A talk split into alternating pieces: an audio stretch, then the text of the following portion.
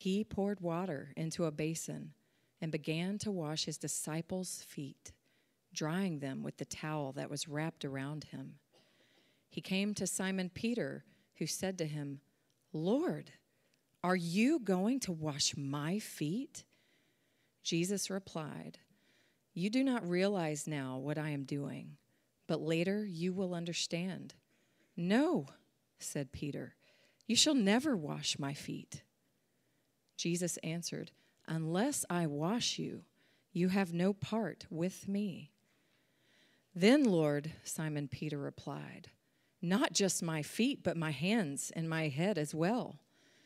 Jesus answered, Those who have had a bath need only to wash their feet. Their whole body is clean. And you are clean, though not every one of you. For he knew who was going to betray him. And that was why he said, Not everyone was clean. When he had finished washing their feet, he put on his clothes and returned to his place. Do you understand what I have done for you? He asked them. You call me teacher and Lord, and rightfully so, for that is what I am. Now that I, your Lord and teacher, have washed your feet, you also should wash one another's feet. I have set you an example that you should do as I have done for you. Very truly, I tell you, no servant is greater than his master, nor is a messenger greater than the one who sent him. Now that you know these things, you will be blessed if you do them. This is the word of the Lord. Thanks be to God. You can be seated. All right. Well, we are about to begin a section of the gospel known as the farewell discourse, and that is the long speech that Jesus gives at the Last Supper. Um, it is the speech where he says some of the most important things that he ever says to his disciples, because this is their last moment to sit and relax and be together. This is really a pivotal moment for him. This is a time when Jesus is going to do his, some of his final preparations, give some of his final instructions and teaching, because he is setting them up for their future building the church. He is sending them out and preparing them for their future life and their future ministry. But in the lead up to this, right before this big long speech, he opens up with an illustration. He starts what we just read with this hands on display that is meant to burn the image into their minds of what he's about to say. And we know that works. Illustrations are helpful, right?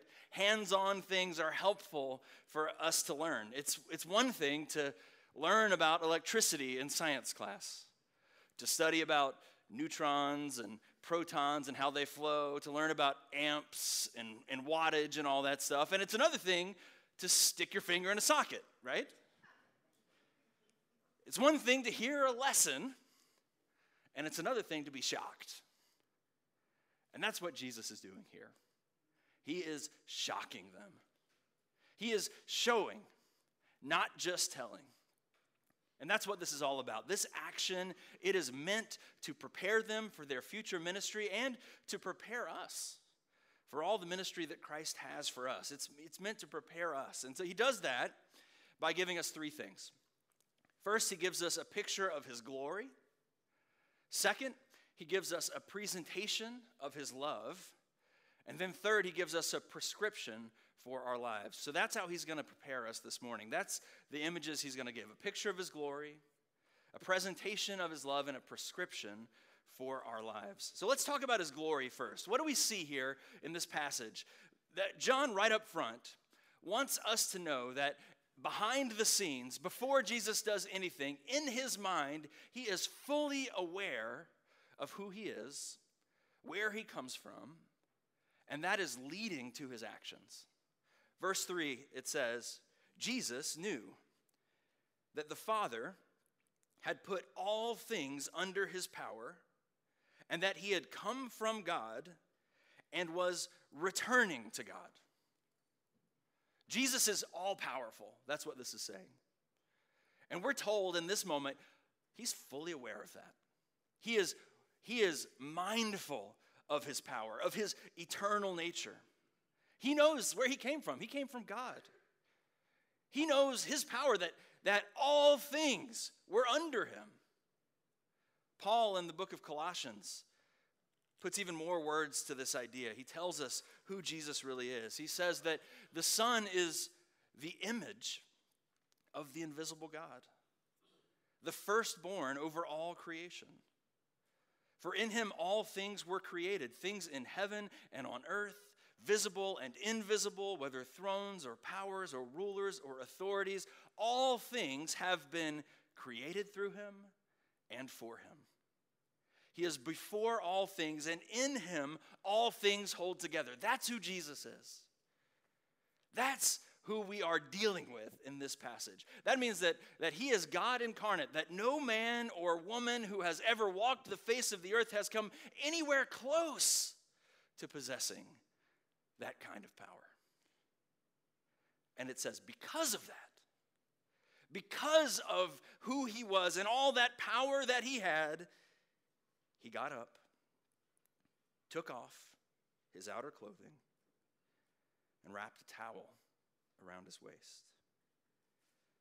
And after that, he poured water into a basin, and he began to wash the disciples' feet and dry them with a towel that was wrapped around him.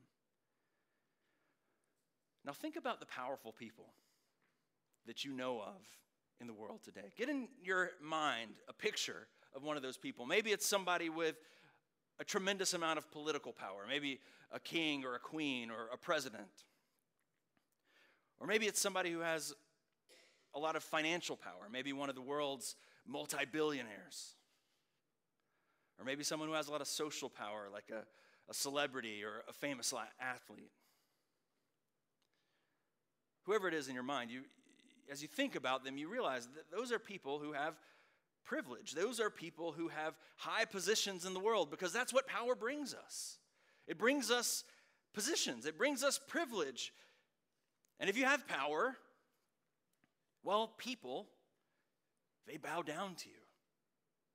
They jockey for position so they can get close to you. They want to get into your good graces. They want to give you what? The, the best seat at the restaurant. You skip all the lines, don't you? Everybody wants to be your friend. Everybody's at your service. And most of the time, power, it changes the way you relate to everyone else. There was a video that went a little bit viral in the last couple of weeks of King Charles as he's signing the documents for his, his new position. And maybe some of you saw it, where he was getting a little irritated because the servants weren't moving the pens fast enough for his taste. And it wasn't the best look, right? it wasn't the most endearing moment for this new guy. But at the same time, nobody was surprised, right? That is what you expect. That's what you expect from someone who, for 73 years, has been waited on hand and foot. That's how a king is supposed to behave. That's what powerful people do. But that's not what God does. That is not what Christ does. If there ever was someone on earth who deserved to put his feet up and demand that somebody wash them, it was Jesus. And truth be told, if he did do that, if Jesus had done that in this moment, the disciples would have washed his feet because they knew who he was. They had seen his glory, they'd seen the miracles, they'd seen people come back from the dead. They knew that Jesus was great. That's why Peter makes a big deal about this. That's why he protests so much. He doesn't want to see Jesus humiliate himself. A servant's job, it's not fitting for a king. It doesn't make any sense that he would do that. But Jesus explains here that this moment is about something much bigger. This moment is about something a lot bigger than just a simple foot washing, but it represents a journey that is already well underway. It represents this moment, it, it points us towards the entire trajectory, the entire shape of Christ's ministry and his mission. Right? We just read about it a second ago when we were reading those Westminster Catechism questions. It, it told us that all of Jesus' earthly ministry is a path down. It's a road that leads downward. First, down from heaven to earth, down from eternity into our temporary world, down from godliness to a human life. And then, what kind of human life? It wasn't a glamorous life. He wasn't a king. He wasn't a rich man. He was poor. And he wasn't respected or revered, at least not for very long, right? He was despised. He was rejected. He didn't live a long and happy life. He, he lived a miserable life. And he died a painful death at an early age, bearing the weight of the world's sin. And that's the glory of the gospel. That is the upside down nature of the kingdom of God, where he tells us the first is going to be last, and the last is going to be first. There is not a clearer picture of that than this one right here. In this moment, Jesus Christ, the Creator, the glorious God, fully aware of His power, of His place in the universe, He kneels down and He grabs in His hand a dirty, smelly foot. This is the glory of the way Jesus uses his power. How does he use his power? Well, not to enhance his position, but instead he uses his power to lower himself, to go lower than anyone else could possibly go, so that he could lift us up. Even the dirtiest and the smelliest among us. See, true heavenly power, it is the opposite of the world's power. True eternal glory, it's not about lights, it's not about fame, it's not about prosperity, it's not about popularity. It is about redemption. It's about restoration. It is about cleaning people off so that it can be reunited with a holy and perfect and loving Heavenly Father. So that's what we see first here. It is a, a picture of His glory. The second thing we see is a, a presentation of his love. That's the other thing. John wants us to know this just as much as he wants us to see this picture of his, his glory and servanthood right up front. He wants us to recognize that this whole thing is about love. Verse 1 Having loved his own who were in the world, he loved them to the end. Okay, so what is love? Well, love is more than an emotion, right? We all know that.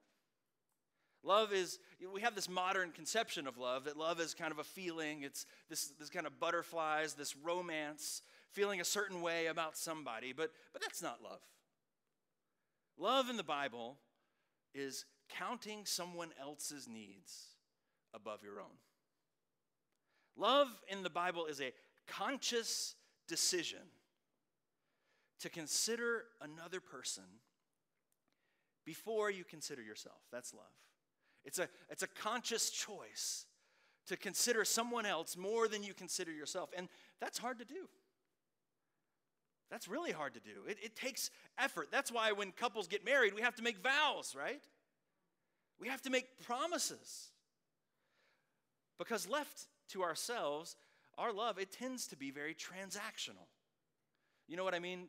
transactional, that, that I will love someone as long as I'm getting something else out of it. Right? It's easy to love someone when there are benefits from it. It's easy to love when it's for better or for richer. It's easy to love when romance is in the air. But it's hard to love when it feels like a one way street, isn't it? It's hard to love when you don't know what you're getting back. And that's why if you, you know, pick up your average book or read a blog on how to refresh a struggling marriage, you'll get all sorts of advice about things you should try to do.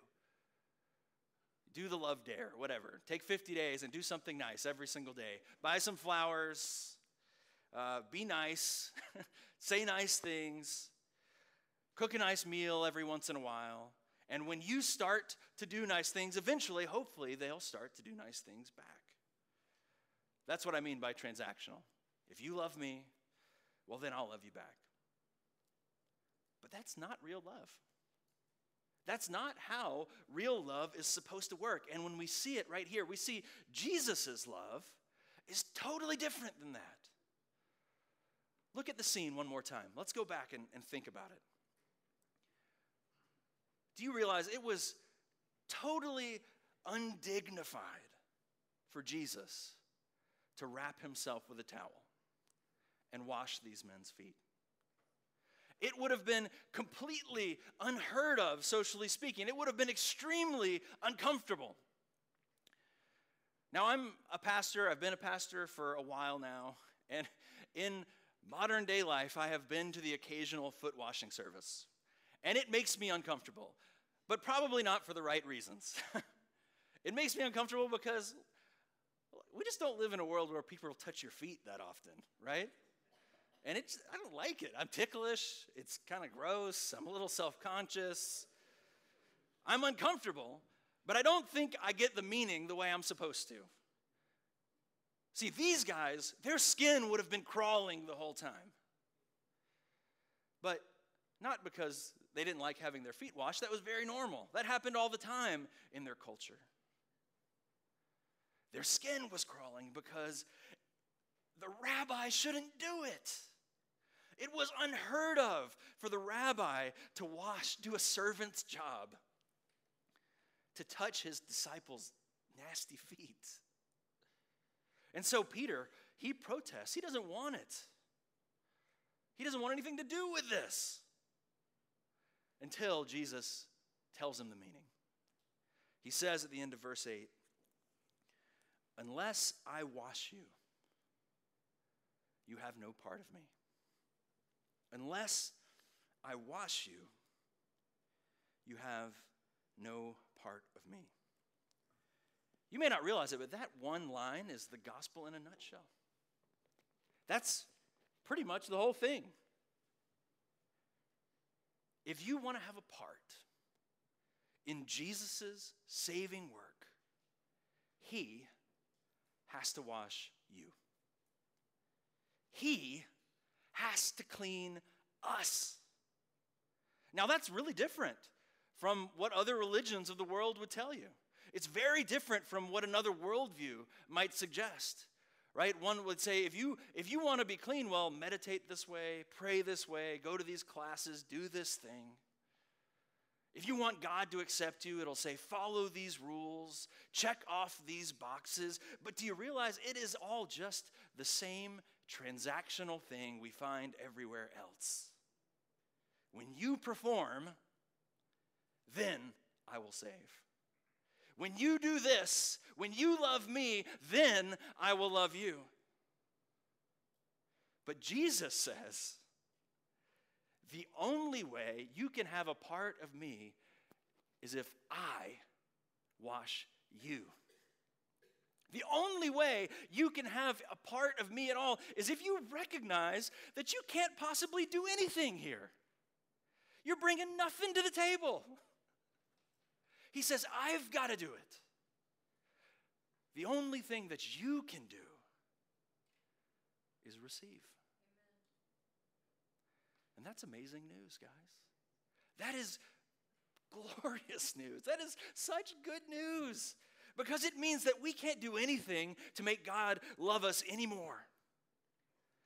He is not asking us to buy him flowers or to grovel or to complete some checklist of rules. He is only asking that we would admit that apart from Him, we're covered in filth. Apart from Him, our sin is impossible to recover from. That we are repulsive to God and opposed to Him. We are unwelcome in His presence, but He can cleanse us. He wants to cleanse us. He says He must cleanse us.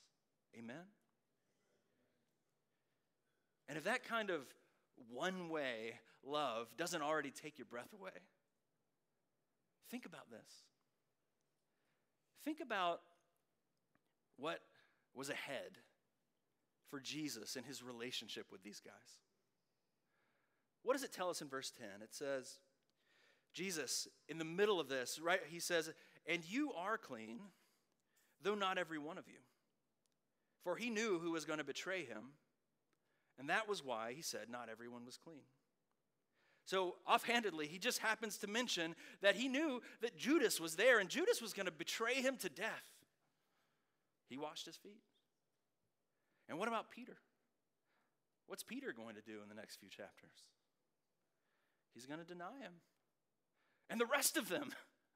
As soon as the heat is on, they're all going to run away as Jesus is tortured and killed. In other words, these people, he knows that they are about to hurt him deeply. Now, if it's hard for us to love when we feel like we're getting nothing in return, what about when people are actively hurting us? What about when it's with people who we know are only going to wound us? And that's what these guys are going to do. And look at it. He, he still loves them. Even knowing what they would do to him, he still loves them. And that means that he still loves you, even knowing what you've done even knowing what you're going to do, he still loves you. See, the gospel isn't just that we're bringing nothing to the table, but it is worse than nothing. We are God's enemies apart from him, it says. And even once we're saved, we are still a mess. We still struggle. We still have all the sin in our lives. We have nothing to give to God. There's that old confession, maybe you've heard it before. Sometimes you read it in a church service where, he, where this Puritan prays, Even my repentance needs repenting of, and my tears need washing. But Jesus, He loves us, and He washes us. This glorious, almighty, powerful King of the universe bends down and He takes our dirty, smelly lives patiently in his hands, and he washes us. That's what his love does. And then the third thing we see here is a prescription for our lives. Verse 12, it says, When he'd finished washing their feet, he put on his clothes and returned to his place. Do you understand what I've done for you? He asked them. You call me teacher and Lord, and rightly so, for that is what I am. Now that I, your Lord and teacher, have washed your feet, you also should wash one another's feet. I have set you an example that you should do as I have done for you.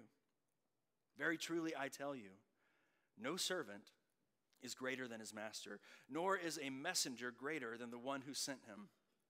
Now that you know these things, you will be blessed if you do them. So, like any good teacher, Jesus makes sure that the people understand what he's doing. They, that they understand this is more than just a lesson in theology, but this is something that's meant to be lived out. Everybody say, lived out. Lived out. This is a model for us. This is something we're supposed to do. It's how we're supposed to live. This is how the church is supposed to run. And sadly, I think today there are no shortage of Christians who seem to have missed the memo entirely. That instead of using our power to serve other people, I, I see so many Christians in these positions of, of privilege uh, who are doing just the opposite. Right? Instead of using their power to reach out to the marginalized, to care for the outcast, to lift up the poor, there seem to be a lot of these people in the public sphere who are power hungry. Instead of trying to serve, they're trying to enforce their will upon the masses. Who seem to care a lot more about gaining social influence and popularity than seeing God's kingdom come. I see a lot of Christians who use their power just like the rest of the world does, but maybe with a little twist of Christian morality on top of it. But if Jesus, the King of Kings, and the Lord of Lords, the eternal God, the Savior who gave us everything that we have, if He is willing to give up His privilege and take this low position as a servant to wash us, well, that means there is no position too low for us to take. There is no job, there is no mission, there is no task that is beneath our status, right? If he's gone there, it's an honor that we get to follow. Amen? And that means that starts first in the church. That starts first right here in this congregation. It starts with the way that we relate to each other. We read that passage from uh, Philippians to open up the service, but that's how John says we are supposed to treat one another, right? Philippians chapter 2. He says, In your relationships with each other, you should have the mind of Christ, who, being in the very nature of God, did not consider equality with God something to be used to his own advantage, but made himself nothing, taking the very image of a servant, being made in human likeness, and found in appearance as a man. He humbled himself by becoming obedient to death, even death on a cross. This means that we live humble lives together. Humility, it is a spiritual gift. It, it is a, the gift of being honest, of being willing to admit that you're still a mess. It's willing to admit that sometimes you're wrong about things. It's the ability to, when we're relating with one another, surrender our own rightness sometimes. And consider that our our brother or our sister is more important than ourselves. And that's hard to do. But when the power of the cross is at work within us, that is who we're supposed to be. And if it can't happen in the church, where else is it going to happen, guys? It starts here, but it doesn't stay here. Because it's also a call for us to go out and to love our neighbors we should consider our neighbors' lives more important than our own. And let me just say here, I, am really proud of you guys right now. I am, am so excited about how willing and, uh, and energized you all have been as we're trying to start this new service next week. As we're having a, a, trying to build a space where we can share this building a little bit and reach out to people who don't feel like they belong here. You all have made that possible. You have made that happen. And that, that is thrilling. And, and you know, we need more of that. You know, Jesus, he said that his opponents, do you remember what they called him? They called him a glutton and a drunkard and a friend of tax collectors and sinners. And man, I would, I would just love it if our church had that kind of reputation. Wouldn't that be awesome? that, that like Center Church, that is a rowdy place. I see sinners going in and out of that place all the time. But the only way that's going to happen is if we start washing people's feet. The only way that's going to happen is we start getting down in the trenches and sharing our lives with the kinds of people that religious people think are undesirable. We've got to love our neighbors. And you know what? Not just our neighbors, right? We've got to love our enemies. You know, that's that's really the secret sauce. that's where the fire is because that kind of amazing love can only come from the gospel. That kind of love that really knows no boundaries whatsoever, right? When Christ laid down his life for us, we were his enemies. And if we believe that, if we know that, only then can we go out and love others that way. In Romans, Paul says, We have, he says, if your enemy is hungry, feed him. If he's thirsty, give him something to drink. And in doing this, you will heap burning coals on his head. It says, Do not be overcome by evil, but overcome evil with good. We have to love our enemies. And, and you might be thinking, maybe some of you, I don't really have any enemies, Pastor. But I want you to think about that. I want you to just think about maybe some of those people in this world who are just very different from you. Maybe their lifestyle is really different from yours. Maybe their politics are really different from yours. Or their culture. You just, you just can't understand it. And if you're being honest, sometimes it offends you. Maybe it's that person whose social media posts always get your blood boiling. Or maybe somebody in your life who you feel like is just constantly dragging you. Jesus washed the feet of a man who sold his life for a fistful of coins.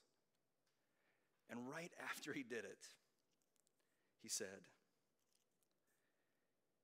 I have set you an example that you should do as I have done for you. That's terrifying. And honestly, that's impossible. At least in our own strength. We can't love that way unless He washes us. Unless we get so close to Him every day that His provision and His power and His protection are more real to us than the things that we fear the most. But man, if that happens, if that happens to you in your life, if that happens to us as a church, I honestly believe there is nothing that can stop us. There is nothing that God couldn't do through this church. So let me ask you as we close do you know what I'm talking about? Have you experienced that kind of cleansing in your life? Or do you need some washing today? Do you need to let Jesus wash your feet? Do you need to let him cleanse you of a judgmental and unloving heart? Do you need to let Him cleanse you of a selfish and transactional love? Well, if so, let's, let's come before Him in prayer.